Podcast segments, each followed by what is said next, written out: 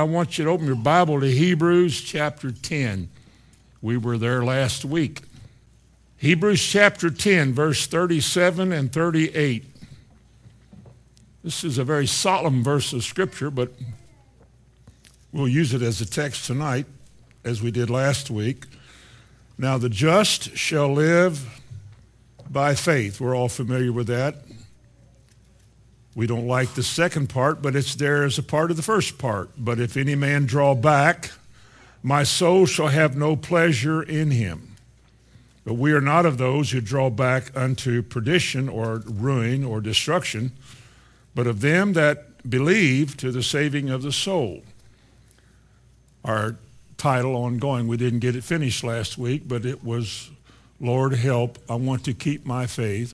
And it's obvious that it's easy for people to stop believing because of the numerous scriptures that tell us that there is a real devil out there trying to keep you from believing, not going to church, not singing hymns, not giving and sharing and doing all the other outward things that people do. He just doesn't want you to believe. He doesn't want you to have faith in God, doesn't want your heart to be ruled by the Lord. Now, we started this little series, if you want to call it that, the first one was, Lord, help, I want to believe. If you've ever been impacted or affected in a message, I know you have, I'm sure you have, and you realize how important faith is in the Bible and how much emphasis God puts on that word faith and whether or not it's active or whether or not it's working in your life, if you've ever been confronted by the Lord and you've seen it even for a moment like that, then something in you wants it. Because you know that if the only way you can please God is by faith, then all these other things that Christians are trying to do to impress God or please God doesn't work. We please each other and we pat each other on the back. And at our grave site, we're told how great things that we did and we built and bought and all of that. But the only thing that really pleases God is faith. Not many people seem to get that. Not many people do. A lot of people have heard that. Not everybody got it. A lot of people have heard teaching on things without that ever becoming an integral motivation of their life. It's faith. And when you see it, there is something that says, Lord, help me to believe. Remember the disciples said to Jesus once, Lord, we want to believe too. Help us to believe. Increase our faith. And Jesus emphasized it all the time. Why couldn't we cast out? Because of your faith, the lack of it. The Syrophoenician woman, we'll mention her again in a minute. Be it unto you as you have believed. Two blind men in Matthew 9. Be it unto you according to your faith. Throughout the Bible, it's faith. James 1, the brother of Jesus, he wrote that without faith, without the exercise of faith, you can't even believe that you'll receive anything from God. What a statement, anything. That makes you a little uneasy as it is designed to do if you're not doing it. That's what we call conviction. And it's supposed to stir you into action to begin to make things that are not right to make them right. But it's the one word faith. Lord, help me to believe, scripturally believe, not by some man's definition, but by the standard the Bible sets, help me to believe. And then secondly, Lord, I'm reading the Bible now that I'm a Christian. I'm finding out that in the latter days some shall depart from the faith. They're going to fall away. They're going to give up the faith. Or I read the word shipwrecked. We mentioned that last week. Shown how faith, people's faith is shipwrecked by error by wrong teaching, by wrong information. That people are following people and whatever information people give. And the faith that God gives isn't based on what man thinks, it's based on what God thinks. So man's loftiest ideas never create faith, they never work. God never honors the faith that a man has defined. It is the faith that God gives only that he honors. And it's so easy in this hour that we're in to get distracted to get caught off guard. We're so busy. We're so busy. We listen to so much. I tell you, this electronic age that we're in, I don't want to say too much about it because I know that people can be offended if you say too much about it. But we're so distracted There's so many things that you can now do that you do all day long.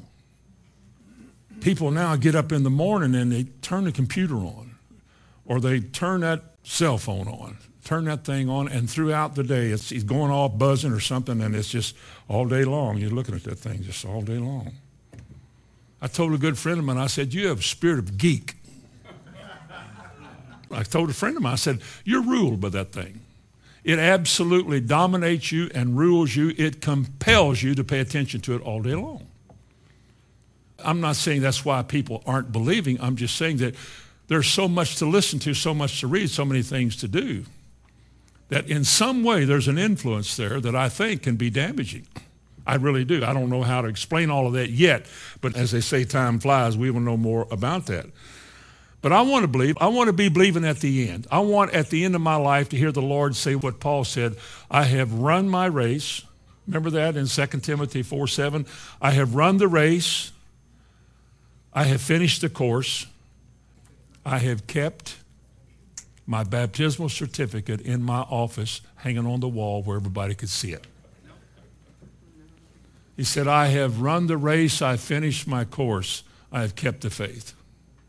Must have been a big deal that at the end of his life, the one thing that he emphasized and praised God for was the fact that he had been able in his life not to give up believing. He had more problems than we all had. He was thrown in jail, rejected, hungering all the time, put out, spoken evil against. It was a tough life. You look at the journeys of Paul in the back of your Bible there, the distance that he traveled to go to all of these places, labored there, weariness. I can see where he would be weary. And he said at the end of his life, with all the dismal things that confronted him, the hard life that he chose to live, and God blessed him, he said, I have finished my course. I have kept the faith. I'm ready to be offered. Would to God that we can all say that that I have kept the faith. I've kept the faith. Last week we said if you want to keep your faith, there are three specific things. One, you got to guard your heart. You got to keep your heart. Your heart is your own personal hiding place. It's the place where secrets are. God knows the secrets of a man's heart in Psalm 44. Everybody has a place like this. This place is also where you hide the word of God. Thy word have I hid in my heart. It's yours personally. It is God's word to you. We all may have it, but you have it in particular because God has shown it to you. A lot of people are hearing the word. A lot of people are listening to the Bible. Not everybody's getting it. But if you've got it in your heart, God put it there. What a treasure that is. And this word has to be guarded because there's so much out there in life, so many things you're hearing all day long, you're watching, so many things you're talking about in your discussions. There's so many ways that this word can be snared. It can slip. You can have something that was meant to be applied and not apply it. You just let things go. And it's such a treasure, you want to guard your heart. You want to make sure you keep this word throughout your life. The word you hide in your heart is the only thing you give the Holy Spirit to make you an overcomer. If you don't have a word in your heart to quote, to use a word to stand on, if you haven't hidden anything in your heart, what will God use? What will He enlighten you with in a time of difficulty as a weapon to use against the devil? If you've put nothing there, you've got nothing to use. The word is a sword, isn't it? If the sword was only a thought in your mind as a church service and you've already forgotten it, then it absolutely does you no good in a time of war. This word has to be hidden in your heart. May we emphasize the word of God forever. It's something you meditate on. It's something you read. It's something you think about. It's something you talk about. It's something you listen to like the fingers on your hand. Now, all these things go together. Not everybody gets to hear this. Everybody can hear words, but some people have a cloud over their minds. They don't get it. I'm thinking of one now. I've known for years. They don't get it. They still don't get it. You can tell in 10 minutes of talking, they don't get it. It's not there. You think, how can this be? Well, it's complicated and it's pretty difficult to explain that to those people. But the fact of it is, just because we're here tonight doesn't mean that what God is saying is getting in our hearts. But if it doesn't get in our hearts, we have no weapon. And we fall apart when the trouble comes, when the enemy comes in like a storm. We have no way to fight him because we can't even remember what it was we're supposed to fight with. It's not hidden. It's not something we're guarding. It's not something we've got a little sentry over our, the doors of our heart to make sure that nothing takes this word away from us or this word doesn't slip. Remember the sower and the seed? Some seed was fell on the hard soil, and what happens? Because it wasn't used, it wasn't understood, there wasn't any mental application of this word, wasn't any pondering and thinking to get to the bottom of it so that what was said becomes faith. The Bible says, here comes the evil one and stole the word, snatched away the word that was put in the heart. So you have to guard your heart. That's the first thing. Second thing that we said is you have to feed your faith. The only thing you can feed your faith with is what we call faith food, and that's the Word of God. And I don't mean just sitting down and hearing it. I mean feeding yourself is, in, in a spiritual sense, is sitting down and reading this and thinking about it. Again, it's reading, it's pondering, it's dwelling on it. It's meditating like the cow chewing her cud. It's taking time to think about what you've heard.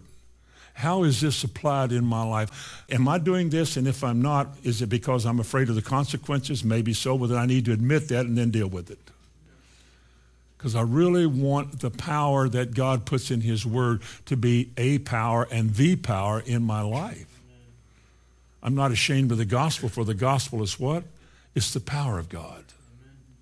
It's what God gives you that he will honor against your adversaries. In fact, the word dunamis, from which we get that particular word, power, dynamite, one definition in some dictionary in years past was the ability to overcome resistance. And you have one who is coming against you. And the one thing he cannot overcome is the word of God when it's released. It becomes a power in your life. But you have to feed your faith that. You have to see it that way. It's not a mental exercise in religious words and it's not some religious activity where you're just seeing how much you can memorize. That's a good thing. But it's thinking about it in terms of what it says becoming your life.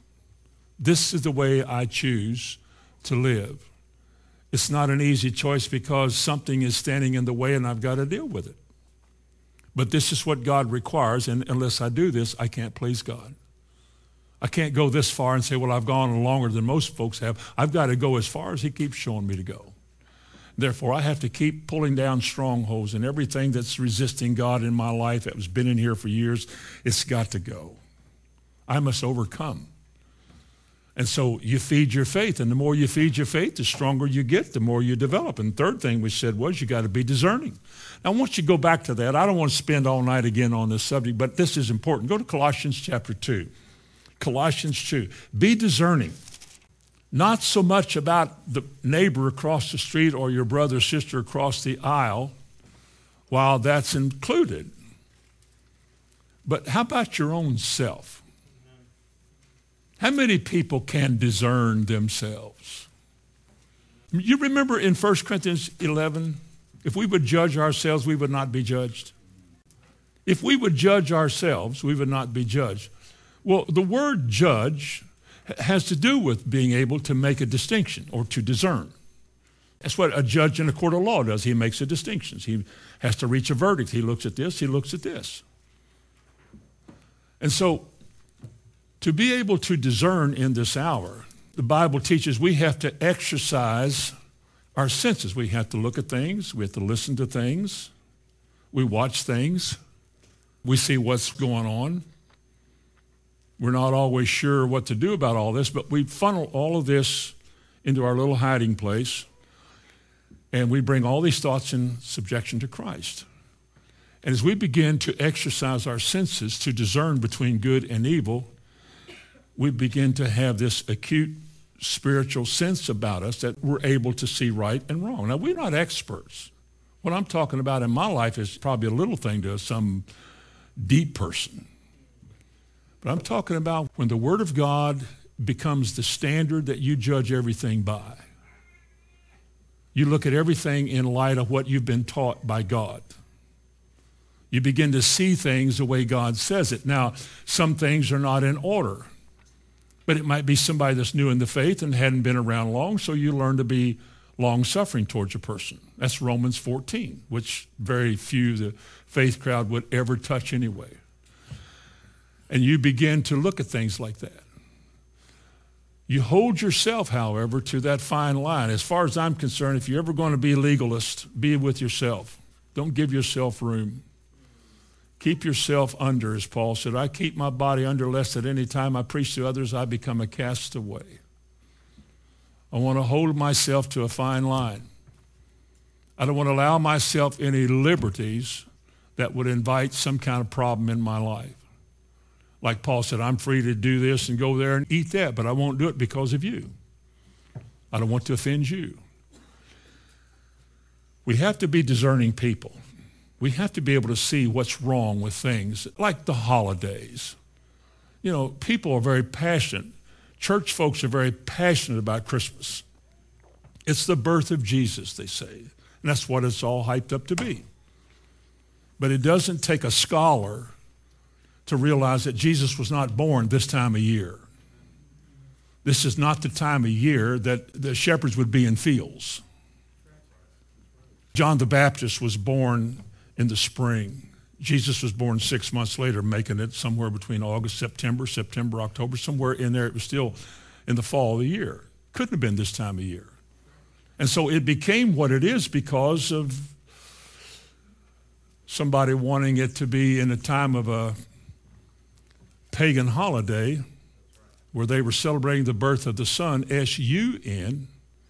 Well, the church at that time celebrated the birth of the S-O-N, the Son of God, so that those who reveled in that, I guess they could be forgiven in their system of worship then. They could go get in a booth with somebody and it's all, it's all okay, but it was a time of travesty in religion that they made holidays like that and people worship that and people honor that and people get very passionate about Christmas. People who don't even believe in God celebrate Christmas.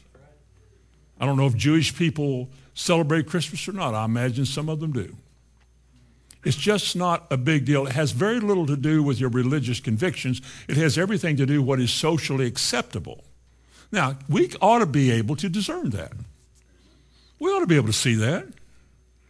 We ought to be able to discern in situations where people don't live right that that's not according to Scripture. You ought to be able to see that.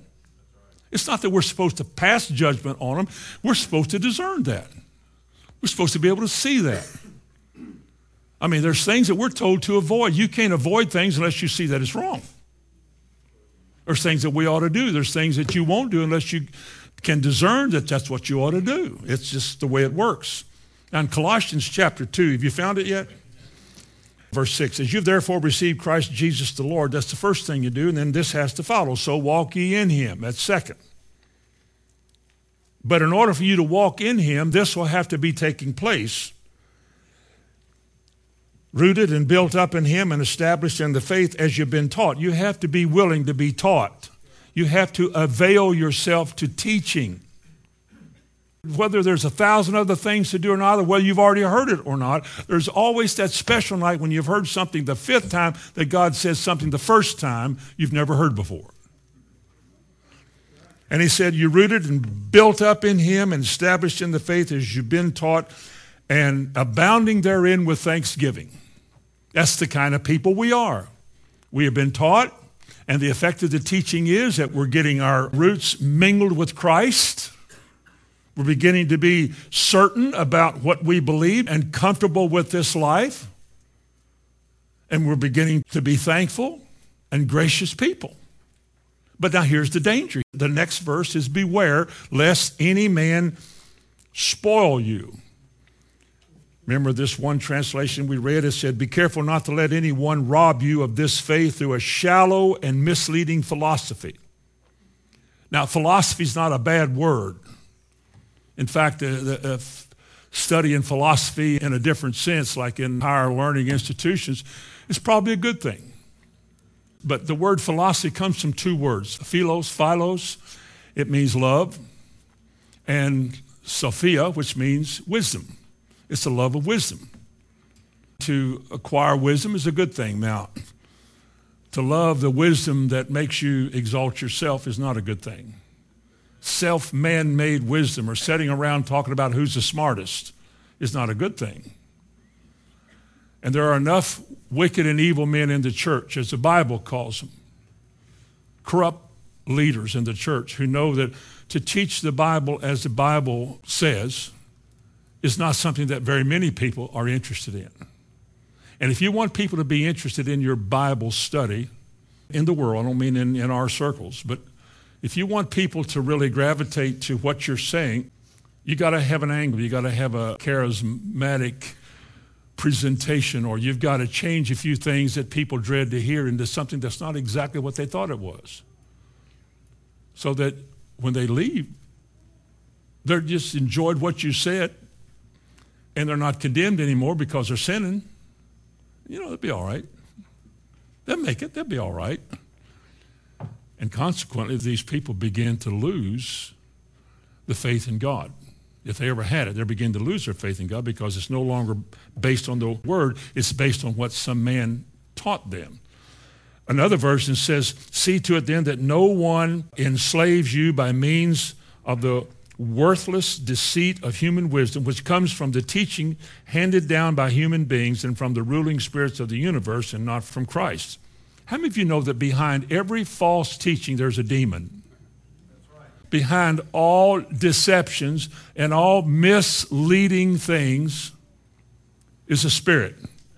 And either the one who misled a person did it on purpose or did it in ignorance. He, did, he hadn't been enlightened yet and was only quoting somebody else. This is what happens whenever we get all excited about the Lord. I can go back 30 years now. You get all excited about the Lord. A lot of people, movements everywhere, Bible studies all over the country. If they all were a light bulb, it would look like a Christmas tree. all over the place, just meetings and meetings, and people are glad hearted and driving all night to get places and excited and driving all day to get somewhere. And and generous and kind-hearted and loving people, just excited. And you know, today, today, you don't see that, and you don't. You just don't see the same thing today. I'm probably referring to more of those that are your parents or grandparents now because they were the ones that 30 years ago I'm talking about. And things have happened. Now, has somebody talked them out of their faith? Have they been disappointed that the faith that they thought they had wasn't working the way they were told it would? Or did they do things that they thought would work in a certain time and it didn't work and therefore they got discouraged or disgusted? Many of them gone back to the ways of the world. Those who went through deliverance. I came out of a job selling certain kind of things and I know there were spirits in that and I want to go through deliverance. And they go through deliverance and they went through deliverance from old dead traditional churches and all of the dead letter that they had to put up with. They came and they went through deliverance because they got free. I'm like a tree, like a tree. I'm like a bird out of it. I'm free. And you know what? You look back now, you look back again. Now, I say, why do you say this every week? Because it's on my mind every week. And if it happens then, it can happen to you folks the same way. And you look back at all of these folks, you say, how did it happen? I don't know. But now they're back selling the same stuff they went through deliverance from. They're back at the same churches they went in deliverance from because I guess something's better than nothing. That's never been true. That has never been true. You think what's happened? There's a warning here. It didn't have to happen. Beware lest any man mislead you. Listen to this in 2 Timothy chapter 2 and verse 18. He says, Who concerning the truth have erred, who concerning the truth have erred and overthrow the faith of some. People are not discerning. They're not listening. For the time when come, he said, Well, they will not endure sound doctrine. They will heap to themselves teachers having itching ears and will turn away their ears from the truth and turn aside unto fables. It's happening as I'm talking to you right now. It doesn't have to be, and it shouldn't be, but it is happening. I think there's a weariness. I thought about teaching on that seminar, but I've taught it twice in the last 15 years, so I, everybody's probably used to it by now. I think of how weary, spiritually weary, spiritually weary people seem to be. It's just like they wish something new or something exciting would come along and spruce things up. It's just some kind of a new something that would get us all fired up again. And people are trying that. And it works for what, six months? And then it's like a downer. You're down again, and always something would happen. And I'll tell you what, I have never found in all my life, and I'm just one person, and I don't know anything, I'm dumber than a coal bucket, but I'm one person in this world that has never grown weary of hearing the Word of God. I have never grown weary of studying it. I've never grown weary of teaching the same thing again. I used to travel so much. I'd travel so many places and put sticks in my eyes, keep my eyes open, coming home at night having preached the same thing maybe at the last two meetings in a row, enjoyed the first time as much as the last time. They didn't, but I did. Because it is something that has never gotten old. The Word of God has never become stale. Listen to me. Every time God gives the Word, He puts a freshness to it to those who receive it. Even if you've already heard it and you remember the effect that had on you back in 64. man, I was sinking deep in sin, far from the crystal shore, very deeply stained within, seeking to rise. And then you go through that and you think, boy, that day. You think I'll ever get tired of talking about June 30th, 1968? I need a fresh crowd to tell that to. June 30th, 1968. I've never gotten tired of it. Man, that was where it all started. And you are keeping it going. Because this is what I do. Twice a week I get to do this. I say, praise God. It's never gotten old. I look at people sometimes I think, I'm not talking about any particular person. I've been here a long time. I've looked at people through the years. It looked like they were just weary and worn out. Just weary and worn out. Dull, indifferent, and I go sit down sometime after it's over and I think, I have killed half of them tonight. They're just dying. They're sitting there going, I just lifted one arm and hung it up somewhere on the cross. And next week I'll probably get the other one up there and get this far. And they're dying. That's not true with you, is it? Tell somebody it's not true with me. Tell them. All right, good. Praise God.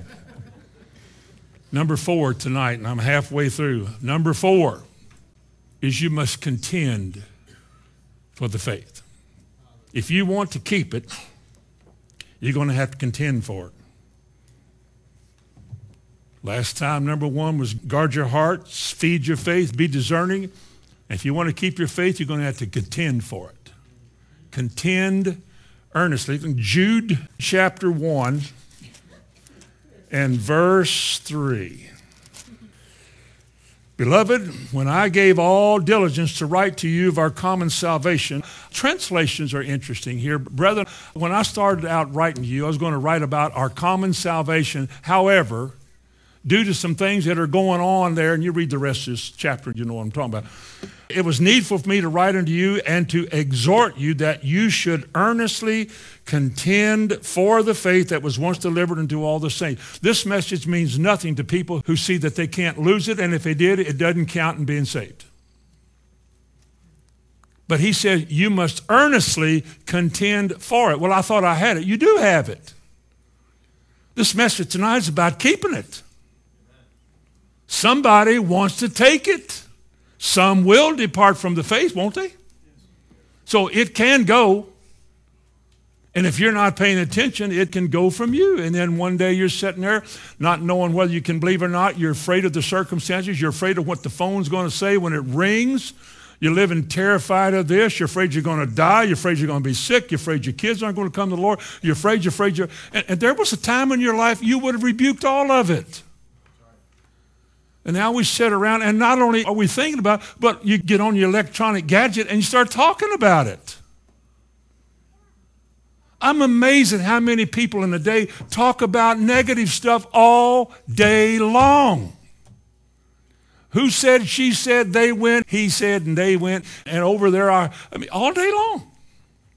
No wonder it's hard to believe God. No wonder it's hard to believe God. But he said we must contend for the faith, earnestly contend. Let me read for you one of these translations. One of these came from a Greek professor, Mr. Wuest. He was one of Brother Friar's Greek teachers when he was at Moody.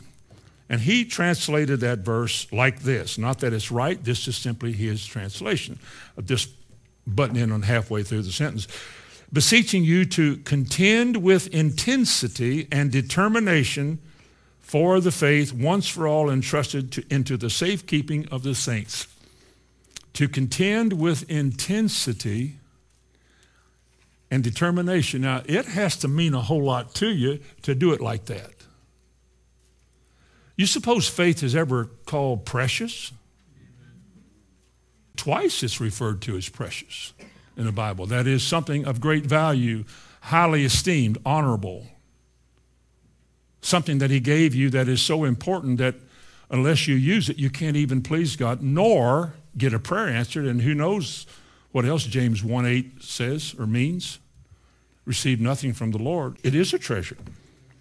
The Williams translation says, urge you to carry on a vigorous defense of the faith that was once for all entrusted to God's people. Today's Christian New Testament says to fight in defense of the faith that has once for all been entrusted to the saints. So we see in these words a degree of violence, of effort. You can see somewhat of a struggle. The English word, I looked up the English word contend, and it means to strive. We're familiar with that. To strive, to use earnest efforts to obtain or to defend and preserve. It's like we're a bunch of warriors. That we're down here in a hostile area. The world lies in darkness. The prince of power of the air, he's everywhere. We can't escape that. This is a hostile environment the world is for Christians. Nothing about the world is pleasing to God. We're the only light that's in the world. When we're taken out of the way, the world will be full of darkness and judgment comes hard and heavy. But while we're here, we're lights. We're the only hope that a lot of people will have because we're the carriers of the Word of God. So here we are on this earth in this time with a treasure in our hearts that we must see is so important for us to keep it that we have to guard it, and anything that comes against it, we must resist it in earnest.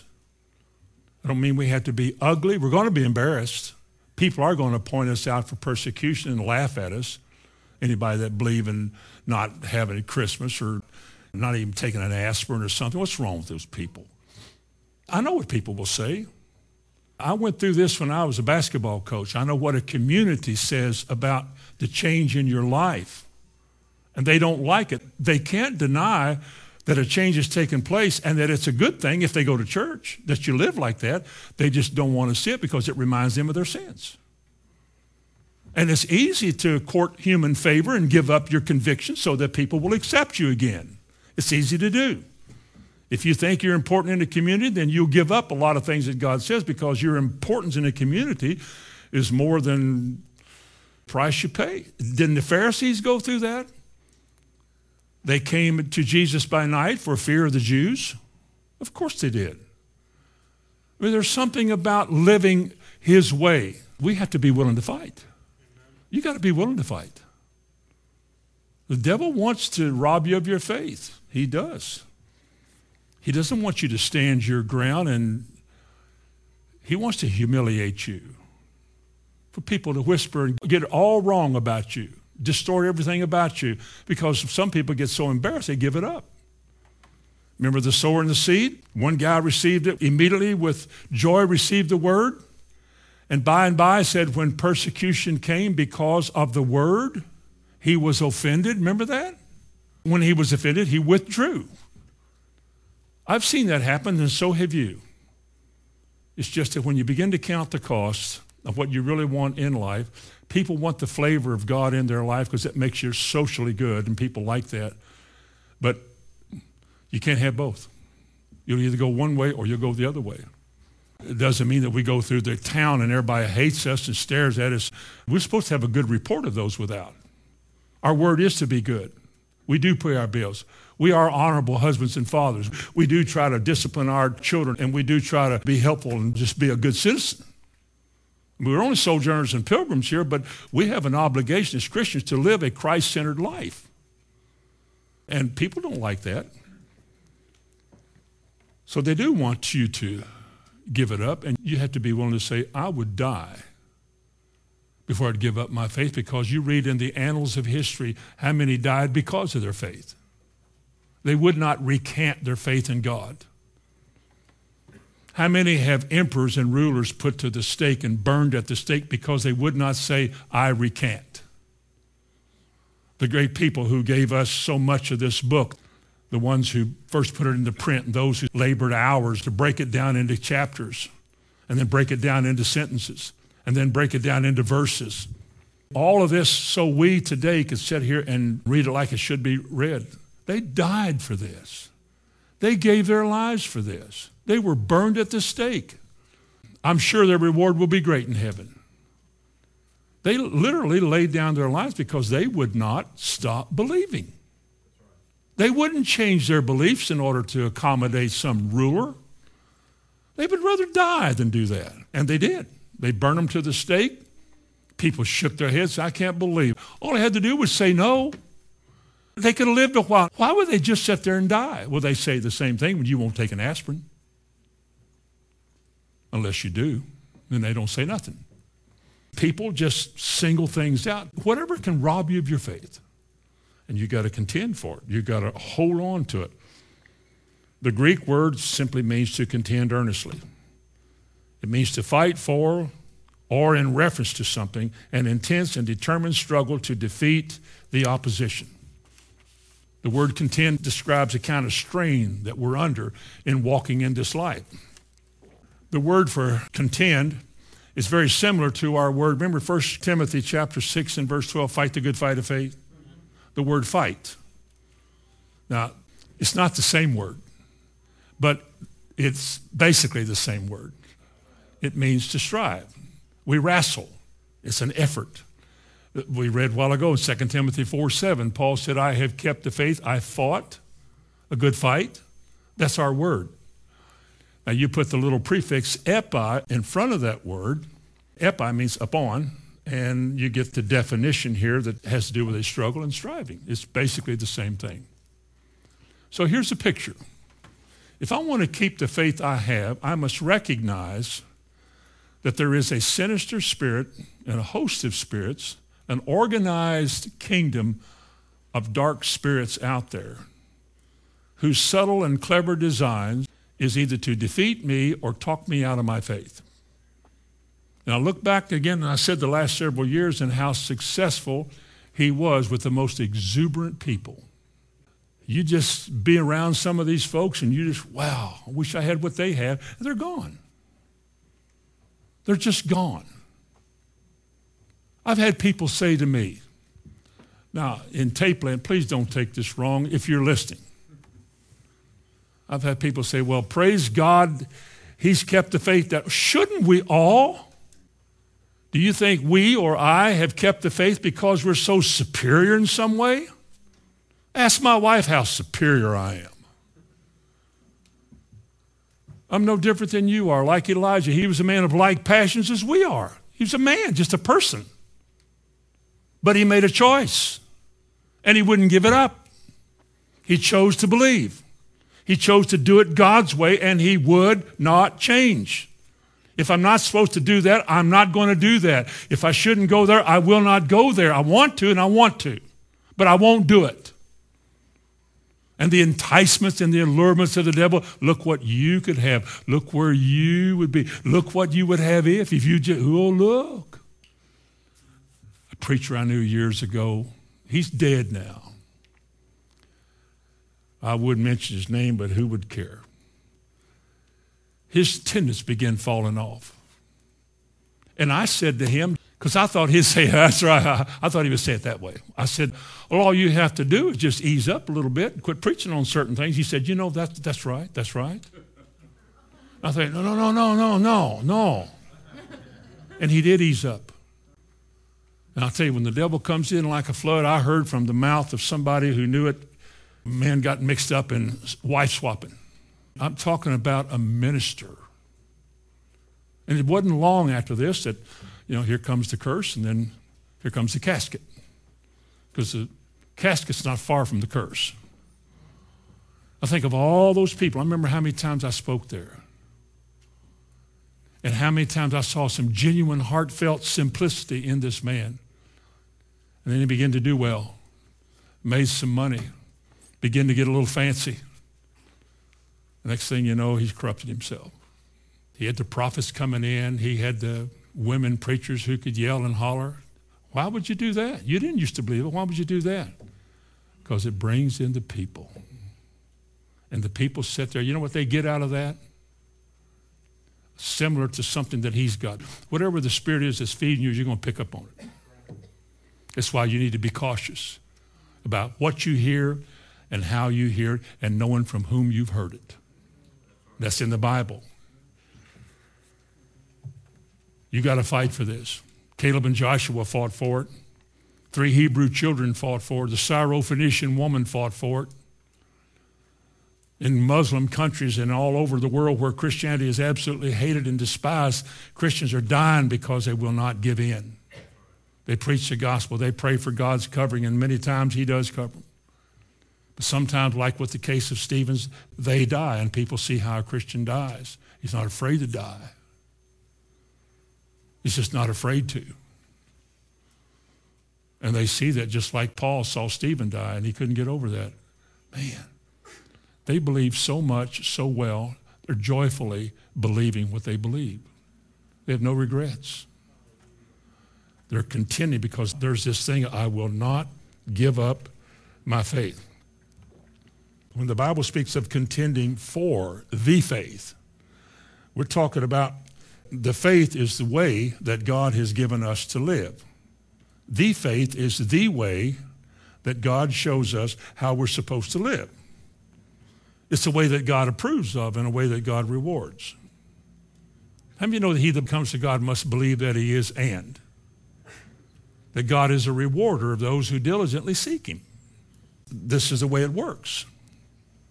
We see it, God blesses us, we lay hold of it. This is the way. And the faith he gives us is precious. 1 Peter 2 1. It is precious. Or 1 1. It's a like precious faith. The Bible says we are kept by the power of God unto salvation. How precious is faith? Turn to 1 Peter 1. I want you to see this. I know you've heard it. I hope you've heard it. If you haven't, praise God you get to. You get to. Hallelujah. Look at 1 Peter chapter 1. Praise the Lord. Woo-wee.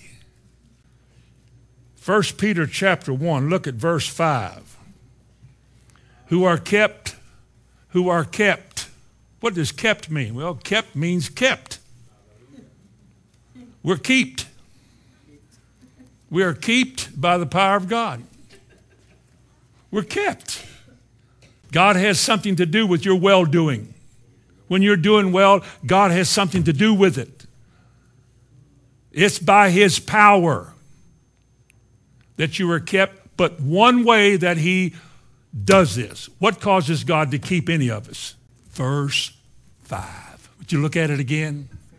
I know I'm handsome and all that. You want to just stare, but look at verse 5 for a minute. Who are kept by the power of God through what? Faith. Whose faith? The preacher's faith. No, not yours, the preacher's. No, it's your faith.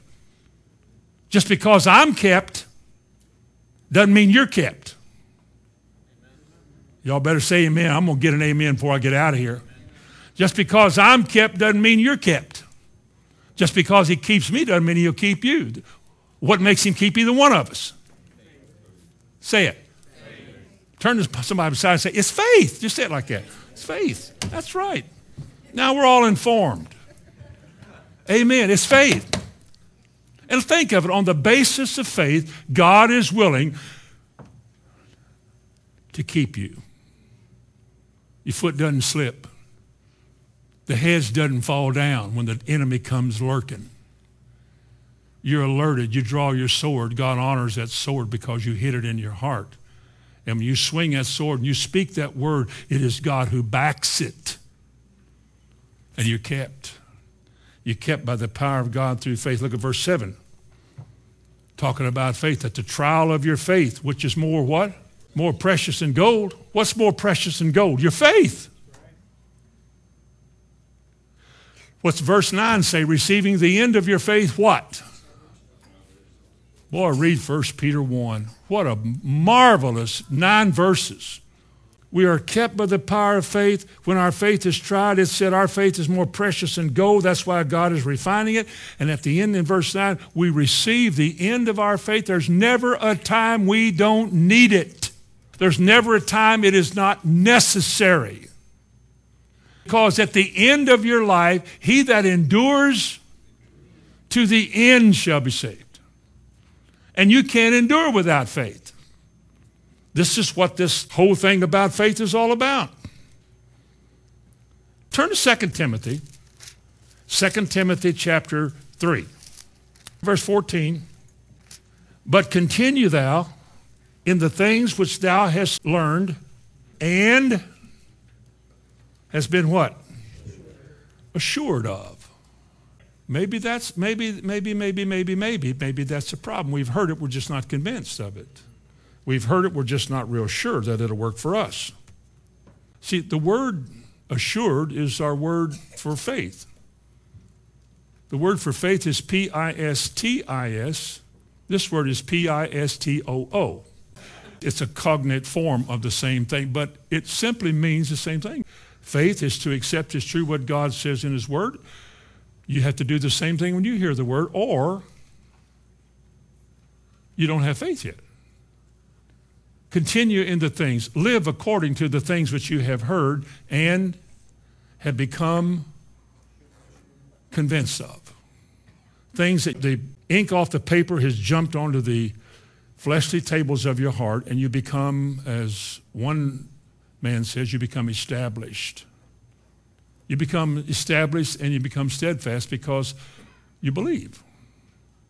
If you've ever believed through a couple of dark nights and a couple of really difficult trials, chances are you'll never let go of that. You'll contend for that with all of your heart. Because if you don't contend and without this assurance, without this, what he said there in 2 Timothy 3, if you're not assured then your faith won't work. I know it's hard to tell people that whenever something's falling apart. Something is falling apart and the world's dark and they don't understand. You know, it's like a little story, you know, it's snowing outside, there's ice in the driveway, the car won't start, my wife is going to have a baby. You know, when you don't want all of that. It just seems like there's no solution. And you get that way, instead of turning to God and say, oh, God, and crying out to God, or without going back to his word and saying, Lord, obviously I didn't get it. Obviously I haven't gotten it yet. Because even though I know I'm supposed to believe, I have no assurance. It's just like somebody said, Well, aren't you going to pray for me? And if I said, I can't. What do you mean you can't? Oh, I can mouth words. But faith is of no value unless you believe it. Isn't that true? The prayer of faith?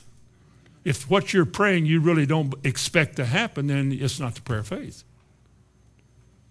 And so you can't just pray for anything or whatever. You have to believe it in your heart first. So you go back and you study and you look at that. As David did at Ziklag in 1 Samuel 30, you begin to encourage yourself in the Lord. I have failed. I have fallen apart here. But now God says, continue the things you've heard and become convinced of. You just begin to meditate on this word and ponder the word. Oh, but I'm so busy. You better unhook busy. Until busy, get out of the house for a day or two. Because this is a divine wrestling match here between you and whatever's going to happen in your life. And that's far more important than your little busy day is. So you begin to wrestle. Wrestle with the Lord if you have to. Admit your shortcomings, confess your faults. Get rid of all this trash in your life that you're harboring it. You don't want anybody to know about. This secret place in your heart, God knows what's in there. God knows the secrets. Psalm 44. God knows the secrets of your heart. Nothing's hidden from God. The little things in your little dwelling place that are precious to you but that are a hindrance to your faith. Maybe it's sports, maybe it's TV, maybe it's eating, shopping, maybe it's gossip. There are things in there that are hindrances. You've got to get rid of them. You can't fight the good fight of faith. You can't contend for the faith as long as the devil's got the upper hand. You got to deal with it. Now, as I come to a close tonight, I want to finish by saying this. Contending for the faith is contending in two ways. One, you contend to get it, and that was first lesson. Remember the first lesson, Lord, I want to have faith, and its influence and conviction and response. You got to go where faith is taught. Well, where is it taught? At church? Wish I could say any church you go to will teach you what faith is. But I would be lying to you because I don't believe that. I wish it were true. Then it wouldn't matter. The closest one to where you live would be all right. I got one on the corner from me. But it doesn't work like that. Umpteen thousands of ministers and people have made their minds up about what they're going to believe, and that is what they're going to preach. And people assemble around with their itching ears, things they like to hear, the way they like to hear it, in the surroundings that they like to hear it in, and they will not change that. They will not give that up. They cannot. They just can't give it up. They're bound. They need deliverance, but they're never going to get it because they won't see the truth. They can't turn their eyes away from all of that stuff. You've got to fight to get faith. Look how many people miss church. I'm not saying you do, but if it does refer to you, look how many people miss church for the reasons that they give. Well, I had a long day and I wasn't feeling good. I'm sure many times all of us have come here, we didn't feel good. I've been to church at least once in my life. I didn't feel good. I think. I used to tell Bonnie, teasing all the time. Sunday morning, I'd be real sleepy because I was up late. And she said, It's time to get up. And I said, I'm not going this morning. I'm just sleepy. And of course, she would start that, whatever she, I won't tell you about that, but I had to get up. There's so many things out there. Your children don't want to go. And you're such a child-centered person that you let yourself be ruled by that. Well, you know, I don't want to make them go because if you make them go, they might not want to. And so you give in to that. Overtime. Nothing wrong with making money whenever you can. That's all right. But it shouldn't be consistent on the night that we have church because one thing in the Bible is spoken of is more precious than gold. And that's your faith. Faith comes one way by hearing, and hearing by the word. That's how you get it. And you'll have to fight to get that. You'll have to fight the nights that you go when you worked hard all day. And I know because I've seen it happen. And you're tired and you're sleepy. You're thinking, Brother Hamilton, you've got about five minutes and I'm gone. I know. One Wednesday night back when you're somebody had a visiting speaker here and I'm sitting where you're sitting. And he hadn't been going 20 minutes. And I'm going, then I'm thinking, wow, I shouldn't be sleepy. Well, I know that sometimes you just worked hard all day, and I know sometimes the enemy does that. And kids go to playing beside you, and the parents don't seem to mind that they're playing and making noise and throwing paper on the floor and gossiping and talking. They don't seem to mind. And that's distracting. And as I said last week, you pray for you get here. You pray for yourself and your needs. You pray for the minister.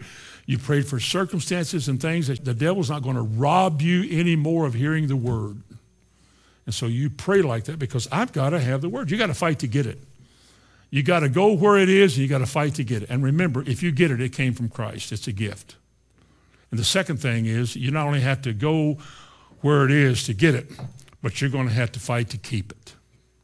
That's what we're talking about tonight. You're going to have to fight to keep it. How the devil hates it. With all these distractions and schedules that we have, and all the opposition of our mind from years past? Well, if that's true, then why? Well, how could that be so? Well, if God heals everybody, then why are so many people not healed? Well, if prosperity or success was that prominent, then why are so many people not successful?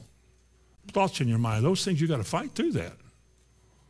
You got to tell yourself it is all based on faith. Not everybody's believing the way God requires them to believe to get these things. They think by going to church they qualify as believers.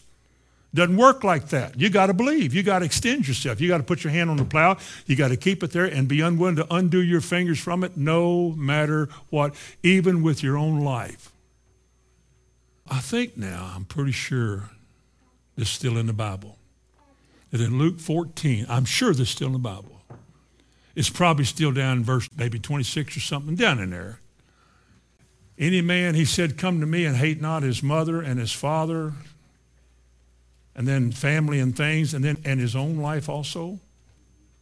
Listen, you got to put something above everything that's precious to you in this world. Something has to be more than that, and that's Jesus. And the one thing that Jesus says qualifies you as his disciple is faith. He that cometh to God must believe that he is. In Hebrews 11, the Bible says Moses endured as seeing him who is invisible. How can that be? Moses could see him who was invisible. And on the basis of that, there was not enough pharaohs, there was not enough desert time to turn him away from that. He was willing to contend, and he did. He did contend. I know that people have had unanswered prayers. There's been divorce. The money never came in. Debt was overwhelming. All the other threats of this world begin to come in and threaten your livelihood. And, or you failed. You missed God. You gave in. You gave up on the faith and you turned away. Your heart's broken. You didn't turn away and say, well, nobody's perfect. I mean, a lot of people, when they fail and they didn't want to, and they weep over it because that's not what they wanted to do. Their heart's broken because they didn't do well. These are the ones that, uh, when they say, Lord, help my unbelief, He will. He will. We're growing. The race isn't over yet. It hasn't finished. We're not there yet. We're still in the struggle. When the struggle you're facing is slowly replacing your hope with despair, and the process is long, and you're losing your song in the night, you can be sure that he is slapping all over you. You can be sure that his hand is on you. You know why? Because tonight in the Godhead, where the Godhead is, there's also a human experience. The one who is our God has in all points been tempted like you and I are. He knows how you feel tonight. Even though you've messed up, He knows how you feel. He has not abandoned you, and He offers His hand to you. Turn around, come here. Confess your fault. Repent of your sins, and let me restore you. Isn't that better? Better than quitting, isn't it? I think as I look back, I'm almost sure a lot of people were so guilty and so condemned because of mistakes that they made. They just figured they weren't good enough. They never will be good enough, or people were whispering it that way. They quit. What a tragedy. What a trail of tragedy. And yet we would look at everybody who messes up, me or you, anybody. Who's glad about that? Like a lady said the other day, I was buying Bonnie some staples for her staple gun and, and I had the wrong box and I was going to take this wrong box back into where I got. And the, the lady said, I'll take it. I'll do it. So I handed her the box. When I did, it just fell apart. And all them staples went all over the floor. And I said, Oh, I'm sorry. I didn't know I was going to do that. I mean, I didn't do it like that. I just handed it to her and they went all over the floor. I said, Oh, I am really sorry. She said, Oh, that's all right. I said, Well, it's not all right. If it was, I'd go get another box. She got to laugh and she said, I never thought of it that way, but it's true. If it's all right, let's do another box when you get done with that one. it's all right, isn't it? Isn't, isn't, it all right? Let's go. Hey, I'll go get some more. I'll get a whole bunch up. Are you done with that one? Here, here's another one. Do that one. That's good. That's good. Wait a minute. You done? All right, let's do another one. Well, it's not all right. It's not all right. It's not all right to fail. It's not all right to mess up. It's not all right to curl up in a fetal position and whine. It's not all right. What is all right is the fact that a gracious God is willing to come where you are and offer you whatever it takes to get you going. But you got to fight. You can't just say, I'm just a poor little weak little thing. Well, you are poor and you are weak. But don't boast of that. If I wasn't weak, I wouldn't need strength. If I didn't recognize how inept I was, I wouldn't need his strength. But I recognize I'm a messer upper, grand. I'm a cum sum laude messer upper. But God can redeem the likes of me out of the ash heap of failure. He can do it for all of us. All of us. But you got to fight. You've got to be willing to fight. Let me tell you in closing what an overcomer is. An overcomer are those who successfully resist and conquer adversity. That's what overcomers are.